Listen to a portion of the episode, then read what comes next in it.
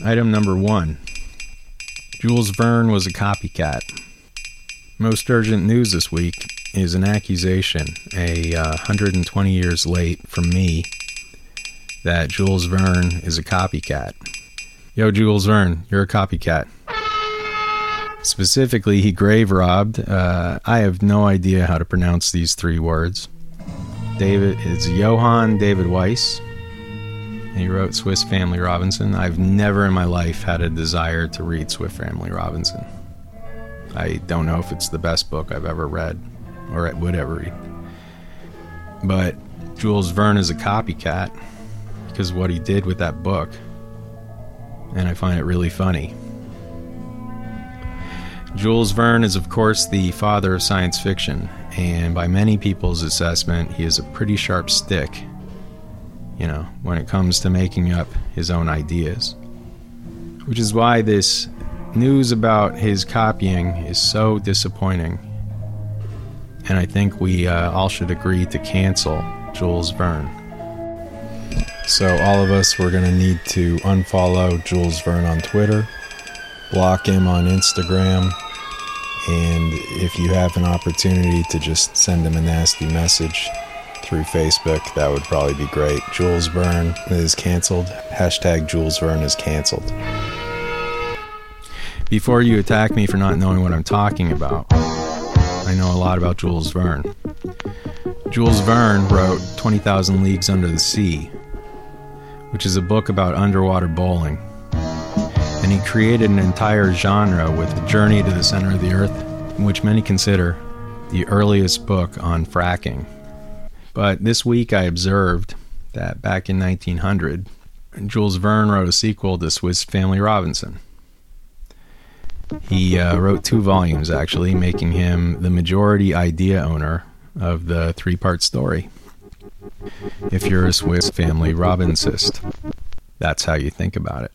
He copied Swiss Family Robinson and did two books called The Castaways of the Flag, and you can look this up.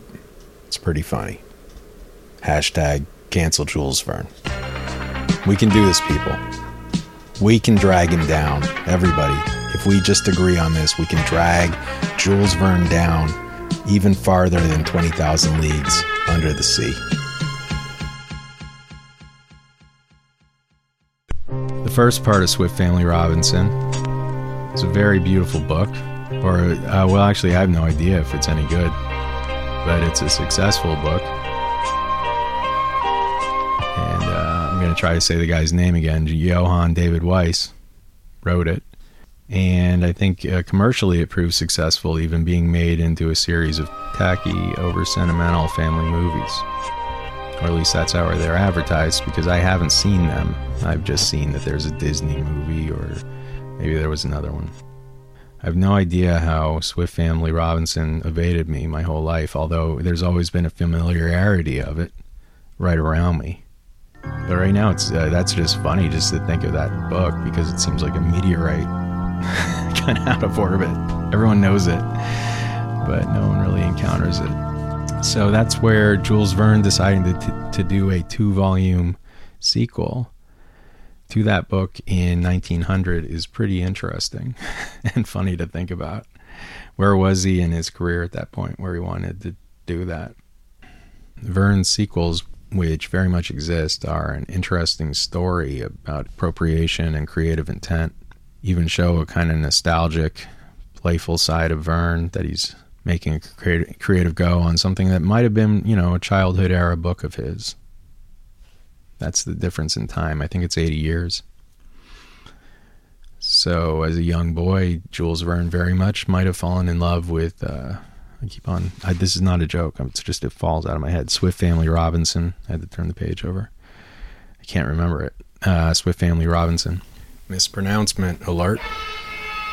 Just realized I've been calling it Swift Family Robinson. I uh, imagine the uh, Swiss Family Robinsonians in the audience are probably uh, kicking their head every time they hear it. There uh, is no Swift Family Robinson. Uh, yeah, so I've been goofing that up for uh, this whole piece. Swiss Family Robinson. Shows you how much I care about the book. But there's plenty of people to get in line to care about Swiss Family Robinson. For me, I am sure uh, Mr. Wyss has no problem with that. Um, Verne's sequel, The Castaways of the Flag. You'll find a copy to read online at Gutenberg.org, which has lots of free books, mostly uh, public domain stuff, but there you will see a complete version in multiple formats of The Castaways of the Flag. And um, man, it's raunchy. It's probably uh, Jules Verne's most obscene work. There's a whole flag scene, very, uh, very disgusting. But it's mostly useful as a reference. I'm joking about the obscene moment. Um, uh, it is mostly useful as a link if you want to make fun of Jules Verne and call him a copycat, as I am doing right now. Very uh, truthfully, though, Jules Verne was said to be a huge fan of, of Wyss's Wisses, Johann's original book, and the sequels can be perceived as an honorable regard to a guiding influence. At least he did not call the books Swiss Family Robinson 2 and Swiss Family Robinson 3. Headline item number 2 Let's prank a bird.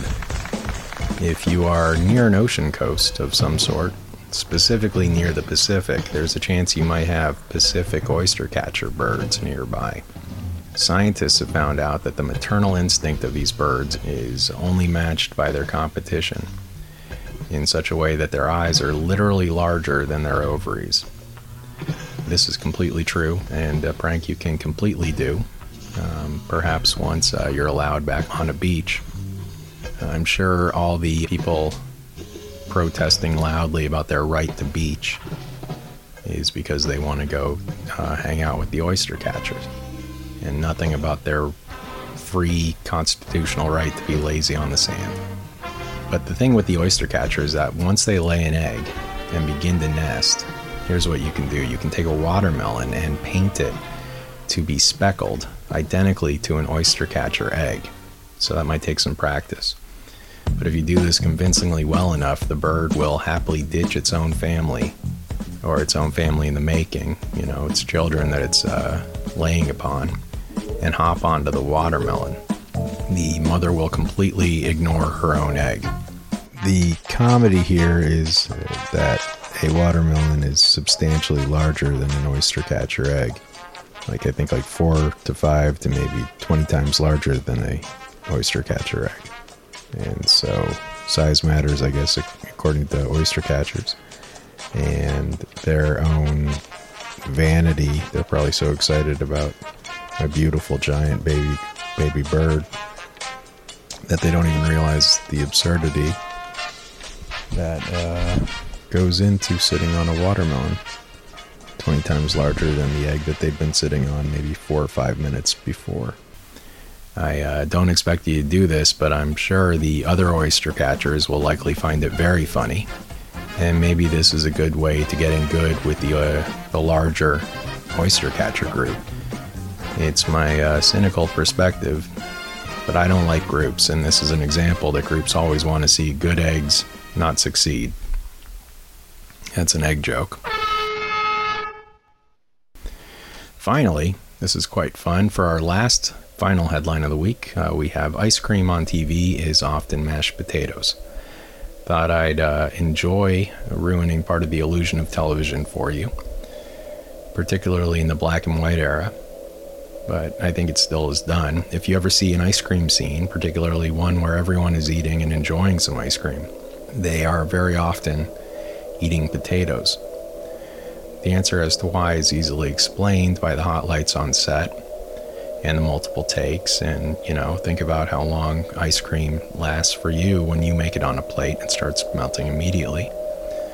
So that would be uh, impractical. But we need ice cream scenes. Damn it, you know. So science discovered that an ice cream scooper into a vat of mashed potatoes looks pretty much like uh, ice cream when you dump it out on a plate or into a cone. you uh, you need something that won't melt. So a big cone of mashed potatoes can stay on set all day, all week really, without ever melting.